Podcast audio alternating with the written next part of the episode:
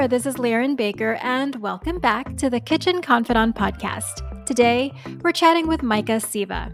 Based in San Francisco, Micah is a trained chef, registered dietitian, recipe writer, and food photographer, and the voice behind the blog Nosh with Micah, where she shares Jewish inspired, plant forward recipes. Along with her husband Josh, Micah wrote 123 Nosh with Me, an illustrated children's book about Jewish food and their meanings. She is back with a new book, Nosh Plant Forward Recipes Celebrating Modern Jewish Cuisine. Welcome to the podcast, Micah. Thank you so much for having me. I appreciate you uh, taking the time to chat with me. Oh, I'm really excited to chat with you. We have we share a very plant forward approach to food, so I can't wait to hear more about it. But first, I always start by asking, "What's the first thing that you ever cooked, and about how old were you?" The first thing I remember cooking, I suppose, besides mac and cheese from a box, is was probably thimble cookies with my grandmother. Oh, how sweet. And so why are they mm-hmm. called thimble? I'm not familiar with with this cookie. So it's it's almost like a shortbread-ish dough, but you use a thimble to make a little hole on the top, and then you fill it with jam. So they're like we oh. called them thimble cookies, but we would always go raspberry picking together. Then we'd make the jam, or she'd make most of the jam, and then we would make thimble cookies after the fact. So usually you use a little thimble to make that indent instead of like your thumb, I guess. Oh, okay. That's actually a really neater and more precise way. Cause yeah, we call them, I call yeah. them thumbprint cookies, but everybody's thumb is a little different. so yeah. yeah, that's so cute. I love it. So could you tell everyone a little bit more about yourself and what inspired you to pursue a career in food and your path in creating Nosh with Micah? Yeah, so like I mentioned, I grew up cooking with my grandmother and my mom. There, my grandmother was, and my mom is to this day, big entertainers. They love hosting dinner parties. All of the holidays were our, always held at our house because they were always the best cooks. And so, so many of my memories growing up came from being in the kitchen. And so much so that even in high school, I would have 30 people from my class come over for dinner and I'd make these elaborate multi course dinners. I would bake pies every week for everyone. I was always in charge of birthday parties and everything food related for my group of friends. And so I decided to go to culinary school after a one semester in a, a, program in nursing, which I realized I'm afraid of hospitals, so left that pretty quickly. um, and so I decided to go to culinary school in New York. And it was incredible. I absolutely loved it. I loved the experience. And I'm originally Canadian, and so my student visa was expiring, and I had to figure out what what I did next after my time in New York. And so I went on to become a dietitian in Canada. Oh, so okay. I chose that path because it was food related, and I liked the food aspect, and I knew I wasn't cut out for the kitchen because I cry at everything, and I don't have I don't have the personality to be in a restaurant kitchen by any means. So my passion's always been in food and then dabbling into the wellness industry as well. And throughout my time in university studying, I had a small catering company. So I would do all of the professors' dinner parties and birthday parties and and faculty events and i also worked in food product development in an incubation center uh, that was affiliated with campus as well oh. and then fast forward to i want to say 2017 it was 2017 I was working as a dietitian. I felt really disconnected from the food aspect of things and I just wanted to get essentially re-inspired to cook dinner every night. And so I made a general run of the mill vegetarian blog. It was very mediocre. We'll be honest about that. Happy to be honest about how mediocre my blog was. I'm sure and your mediocre is amazing to anybody else. I don't know. I think only my mom read it. If she even read it, I don't know. Nobody read it, maybe my husband. But I I really enjoyed the creative aspect of coming up with the recipes, taking photos, the writing and I liked that process a lot. And then in 2018, my husband and I moved to the UK. We, we moved to London for a work transfer on his part. And after applying to all of these dietitian jobs and realizing that I really wasn't passionate about being a dietitian, I started apply to applying to food media jobs. And that's mm-hmm. really where I learned that this could be a career. So I worked with BuzzFeed UK doing the branded content for a couple of years. Um, making recipes for everything from Philadelphia cream cheese to Captain Morgan's. Um, nothing dietitian related, things that you wouldn't necessarily eat most days, but things that go viral on the internet. Mm-hmm. And then we moved to the States in 2020. And in that year, I saw the rise, I, I now call it that first bump in anti Semitism that I had seen in at least my lifetime. And it really worried me. I was new to the States. We didn't have our community yet. And there were so many things going on that made me feel really sad on especially online and i had a small platform so i said you know what the Jewish food aspect of what I do, whenever I've been making those foods, that's what brings me the most joy. That's what makes me feel the most connected to my community. And of course, it was during COVID, I was craving connection, like most of us were. Mm-hmm. And I decided to change my nutrition blog that I'd been playing around with for those years into a Jewish food based blog, essentially, and show up as a proud Jewish woman online, which came with its um, own challenges, but it's been the best thing I've ever ever done. I've made such great connections within the Jewish community and without with the greater community of food bloggers as well, representing mm-hmm. Jewish food. And since I was 12 or 13, I, I don't even remember, but I've been vegetarian on and off vegan. And I wanted a way to connect to my community and my heritage through my food. And that's why I decided to create Nosh with Micah which is a plant forward Jewish blog. So not it's not all vegan, a lot of it is. Um, there is a sprinkle of some smoked salmon situations in there. You can't can't please everyone, you know? Yeah. And really just focusing on how can I take traditional Jewish food or Jewish ingredients and show help them show up in the 21st century so that people like myself in their 30s with a young family will want to make these dishes every day of the week and not just for the holidays. So that's how nosh with micah came to be. Mm. the long-winded way. No it's a great story and i'm guessing that you really filled a gap because you know eating plant forward is i feel more popular than ever um, and it will continue to to be so. But at the same time, I imagine it was really challenging for you to convert maybe some favorites, especially with such a rich culinary tradition, the Jewish tradition. The food is very central to a lot of celebration. So, what, I guess, recipes were the most critical for you to get right?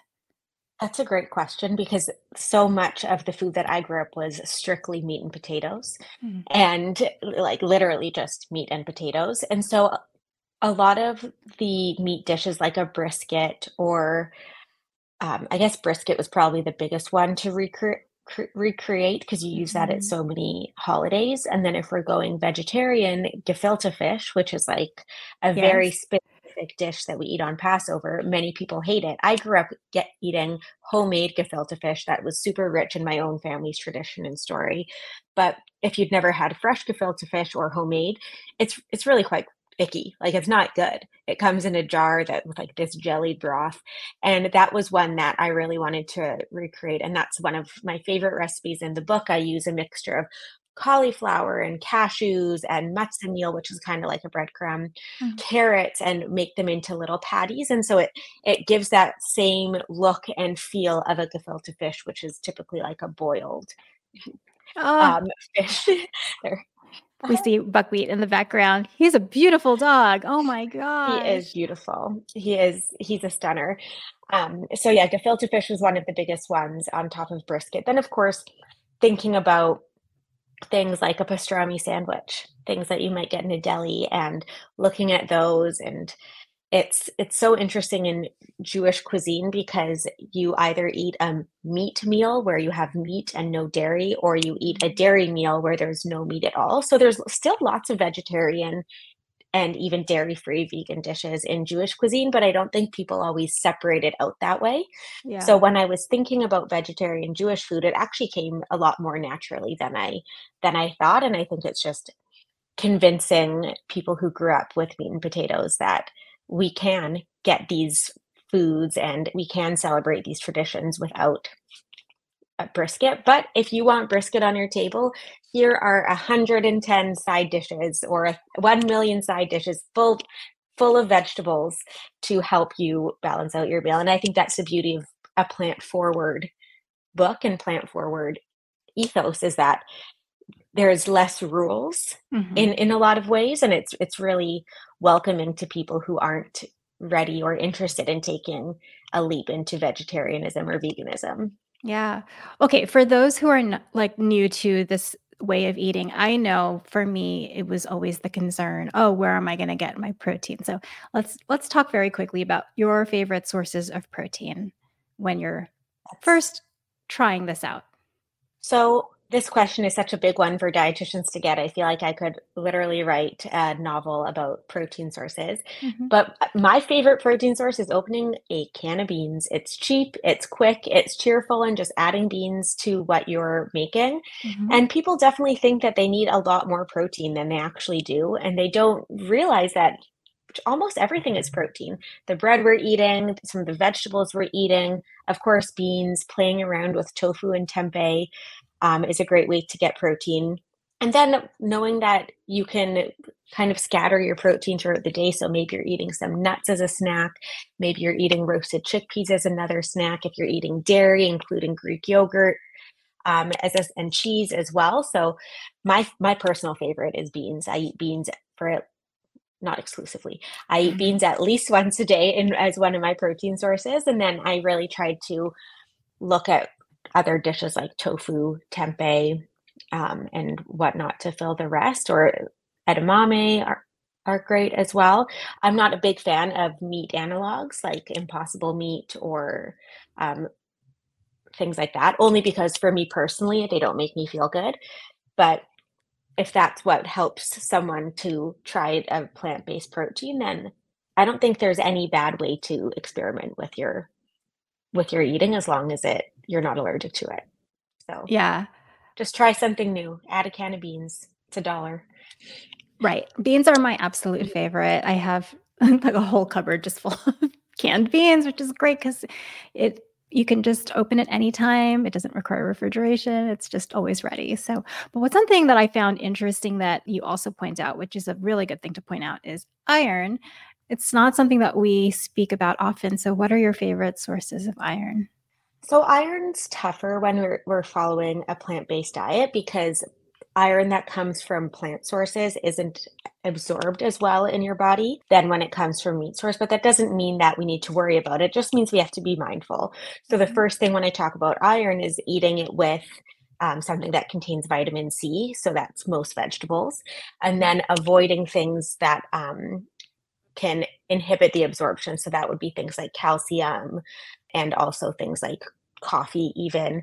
So mm. just if you're going to have an iron rich meal watch out don't have a cup of coffee right beforehand um, and just be mindful of when we're going to be eating our iron. But then when it comes to sources nuts and seeds are often a great source lentils are a great source and knowing that some people are more likely to be iron deficient women are more likely to be iron deficient. I know when i was pregnant i was iron deficient and once you show up on a test you're not going to get it back up with food. So mm-hmm. talking to your healthcare provider about a supplement of course is is the, typically the best thing to do and it's very common to be on supple- on a supplement for iron especially as a woman and in my case a pregnant woman. So just knowing that iron's one of the harder one with being vegetarian but if you're eating nuts seeds and beans then you're typically okay. Got so, it keep just keeping it in mind though. Always something to think about. Yeah, the coffee tip is a really good one, especially for people who are addicted to their ca- caffeine. I think it's a good thing to note. Yeah. Keep it in your back pocket. So, how did your book come about? Because first of all, I have to say it's beautiful. Um, Thank you. But I'd love to know more about how it came about and the whole process of writing and photographing and testing. So I started to just play around in a Google Doc about five years ago, thinking, why isn't there a vegetarian Jewish cookbook? Mm-hmm. And I've also seen the rise in all of these vegan, vegetarian cookbooks for other cuisines around the world. There's Korean vegan, there's Indian vegan, there's all these beautiful cookbooks that are coming out to showcase that, hey, you can enjoy this cuisine as a vegetarian or vegan. And I didn't see it necessarily in the Jewish community, but there's people out there who are interested in it. And I also think it's a really great way for, with all these cookbooks, for people to diversify their cookbook shelf and diversify their kitchen and try something new. And so I've just been playing around with writing what I thought would be a good one. Throughout through my children's book, I was connected to a publisher, pitched the idea to them, and they were interested. So that set things in motion, which was exciting. And then essentially I had a list of 200 plus recipe names and titles that I'd just been throwing into this Google Doc over the past five years. And so I called through them, thought which ones would make sense. I knew that we wanted about 100 recipes. And I started to build what I thought would be a preliminary recipe list with my editor. Um, in terms of the photos, I did the photos myself. I work as a food photographer and I know the cost of doing food photography or getting a food photographer for a cookbook typically goes on to the writer. Mm-hmm. And it's such a huge expense to come out of an advance or your own pocket. So I said, I can't afford myself, so I will do it myself because I can't afford someone else either. so I, I, I just every time I tested a recipe, I took a photo as if it was for the book. So I just amassed 10 plus variations of each recipe in photos because I was testing them so often and mm-hmm. playing around with it and getting new props and backdrops and everything. So it was a really cool experience to have that control over the food photography and knowing that, hey, if one night at 3 a.m., I'm thinking of this specific recipe and photo that I took, don't love, I can also not have to worry about it. So I had a good amount of time to retake any photos I needed to. So I was testing, taking photos. I had 60 recipe testers throughout the process who were going through recipes, giving feedback. I would change things, send it out again for testing. And it was a really cool way to connect with my community, first of all, and also mm-hmm. a really fun way to play around with some of the dishes that um, I'd dreamed about for years and some recipes were complete flops i would try to make them like 20 times and i wasted so much in terms of ingredients. I mean we ate it all. We were just unhappy eating it yes. because uh, they never turned out the way that i wanted to.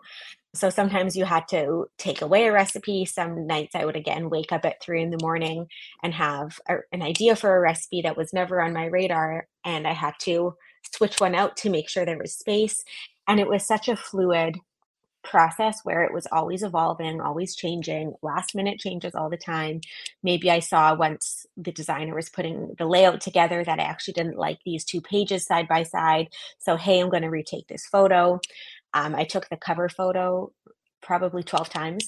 And oh if you see the gosh. cover, it, the cover is just a bunch of the dishes. Yeah. And I never did it fully thought out. So I kept having to make all of those dishes to get it on the cover photo, which oh, was insane. In retrospect, I should have planned that out a bit more and had more conversations about it because I was like, oh my gosh, I need to make a challah and a matzo ball soup, and I need to make these bagels and the pickles and the cookies and the everything. And it, we had a lot of leftovers, and yeah, now it's it comes out March fifth, so they're fully everything's fully done. It's in the warehouse, ready to be unleashed to the world. I have a copy um, and i'm just so excited for people to start cooking with it and hopefully hopefully fall in love with it as much as i have it was a cool time to write a book because i was writing and right after i handed in my manuscript while i was still taking photos i got pregnant and perfect now i have it i know now i have an eight week old which will be coming on tour with me Oh, wow. And it, it really signifies a special time in my life where all these things were happening. And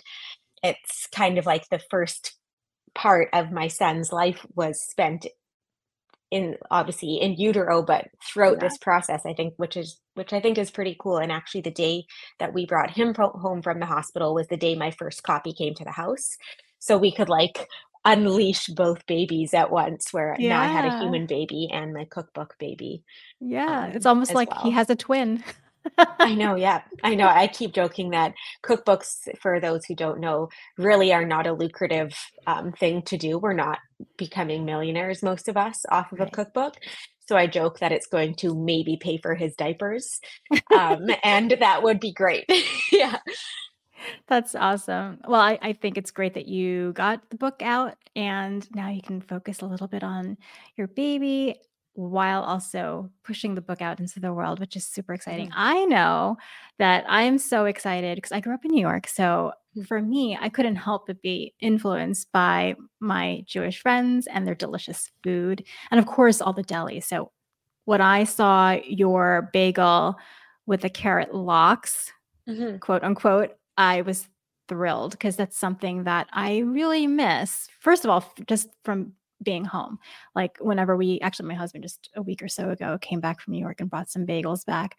But mm-hmm. what I was really missing was just the right amount of schmear, the right kind of lox. So I cannot wait yeah. to try this carrot lox. Is it hard to make? It doesn't look that hard. It's super easy to make, and actually, my favorite recipe for ba- to put on my bagels is the whitefish and heart of palm salad. Mm. So it's using white beans and hearts of palm in lieu of whitefish. Yeah, and so if you so like good. whitefish salad from a deli, that's mm-hmm. I make that all the time and just eat it with crackers. So oh, both of them are great choices, both like a smoky fish analog. But the carrot lox is super easy. Awesome. Okay, we also have to talk about your version of matzo ball soup. I love how you make it a little more comforting than your normal. Mm-hmm. So in the book, I have two recipes for matzo balls. One is using eggs because you can't. There are some people who just never want to try a vegan matzo ball, and I respect those people. so this is my favorite way to make them. And then I serve my matzo ball soup it, with a turmeric vegetable broth that's a little spicy because it gives it that really beautiful golden color that you don't get when you're not making it with chicken. Mm-hmm. But my vegan matzo balls are I tested this recipe 30 times. It took me 30 times to get this. Um, I learned that you steam vegan matzo balls to help them keep their shape versus boiling oh, them. Smart. And the amount, I, I swear, though, that last version where I was happy with it were steamed directly in my tears because it took me so long to fi- took me so long to figure that out. But I love that it's like a little bit more warming because there are there is uh, with the turmeric there's jalapeno a little bit of ginger and i think it just makes it a little bit it's it's so fun and it's just a different way to enjoy a matzo ball soup as well which still pays homage to the original so we don't have to worry about that mm-hmm. but the vegan matzo balls are, are are very special to me my mom was in town when i when we were testing it and her and i were just sit on the kitchen floor with our head in our hands and thinking like this has to work. Like there has to be a way to do this because I had tr- tried every single recipe online for vegan matzo balls that I could find, and none of them worked. None mm. of them worked mm. for me that I could find online in other blogs because I was like, maybe this is. Let me test all of them to see which ones taste the best and then make my own. None of them worked. They all mm. turned into absolute mush. And so once I had the idea to steam them. I swear I should have won a Nobel Peace Prize, and I probably I cried so many tears of joy that day. Um, so it was it's it's for many reasons, not just for being matzo ball soup, but it is a very comforting soup because it it took so much out of me to to figure that one out. I love when you find success like that in the kitchen and you you solve a problem that you know I think a lot of people will be excited to try. Um, yeah, I hope so. I'm really curious too about your challah because you have a beautiful version in your book. But I was just wondering, have you ever tried it with a flax egg for people who are omitting eggs from their diet? I'm just curious if you've ever had any success with that. I've not used a flax egg, but I do have a vegan version, and it, I because you can make challah slash bread without eggs, right? It's mm-hmm. totally doable. I use tahini as a fat source in okay. my vegan challah, so it's a little bit denser because you aren't getting that egg, but you do get the fat from the tahini, which mimics kind of the fat in an egg yolk, which I find mm-hmm. um, really nice, and it's it's a nice flavor. So I've not used a flax egg, so because I use I rely on the um, yeast and the gluten, of course, to keep it together. Because the purpose of the egg is really to help lift it and to provide a rich flavor. Right. So the yeast is already lift, doing the lifting, the heavy lifting. We'll use that pun. Right. And then the the tahini gives the rich flavor. So I, I've been using that, and that's my favorite way to do challah vegan mm. is with hmm. super smart. Mm-hmm. Okay, so in your book, you wrote that your grandmother is mm-hmm. it Eva or Eva?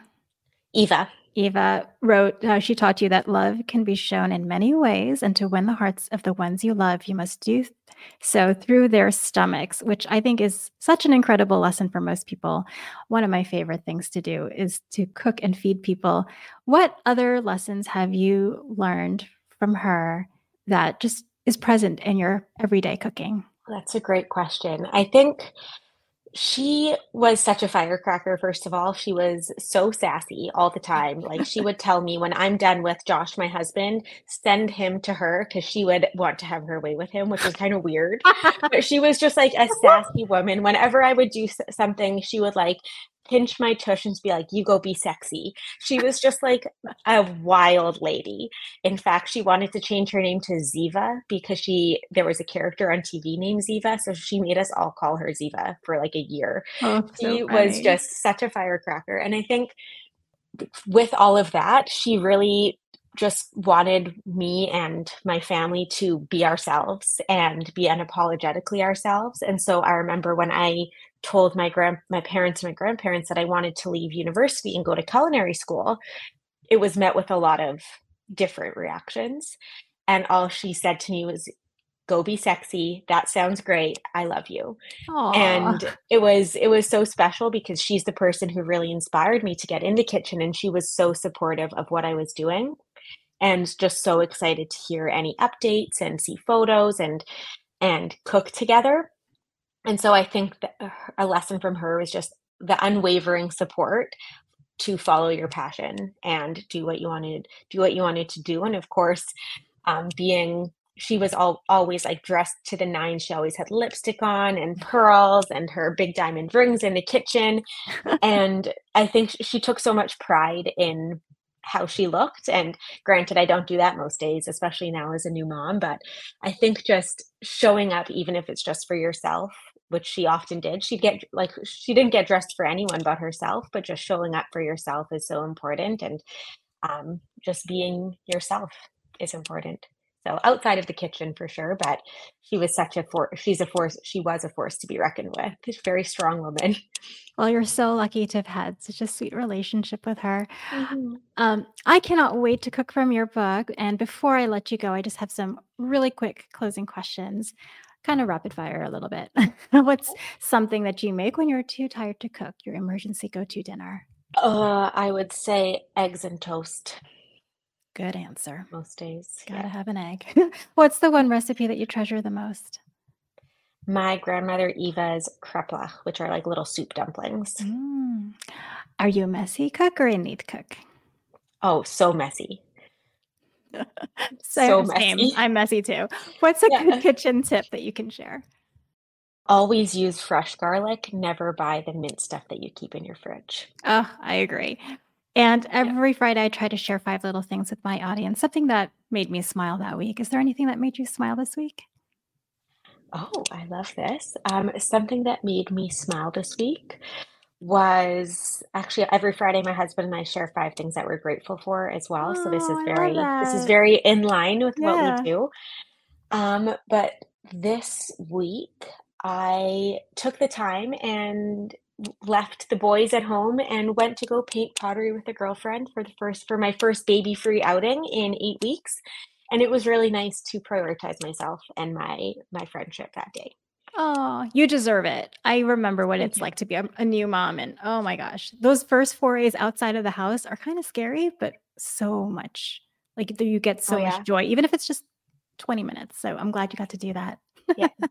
So that, well, that brought me a lot of joy and peace this week. oh, good. Micah, thank you so much for spending time with me. Where can everyone find you and where can they find your book, Nosh? So you can find me at Nosh with Micah, N O S H with M I C A H on Instagram. That's also my um, website. And you can find Nosh wherever books are sold, um, whether it's your favorite indie bookseller, Amazon, Barnes and Noble, wherever wherever you buy it is a great place to buy it. If you buy it on sale, even better. So buy it at your favorite bookstore, preferably your local one. Awesome. And you have a book tour coming out. So I guess they'll find that all on your website, right? Yes. So if you are going to be in any of the cities that I'll be in, please come say hello. I've got a ton of events in March, April, and May, and even in June. Oh, so come wow. meet me. I'll pawn my baby off on you, and uh, we'll we'll nosh together.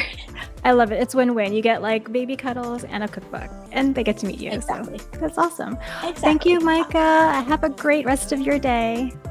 Thanks so much. Thanks for having me. The more I flipped through the pages of Nosh, the more excited I am to try Micah's plant forward recipes. It really is an exciting take on modern Jewish cuisine, and I've already bookmarked so many I want to try. She has recipes for kasha and mushroom cabbage rolls and dukkah crusted fried cauliflower steaks that look delicious. Thank you again to Micah for joining us today and to you for listening. I hope you enjoyed today's chat with Micah, and if you did, consider sharing it with a friend. I can't wait to see you in the next episode. Until then, happy cooking.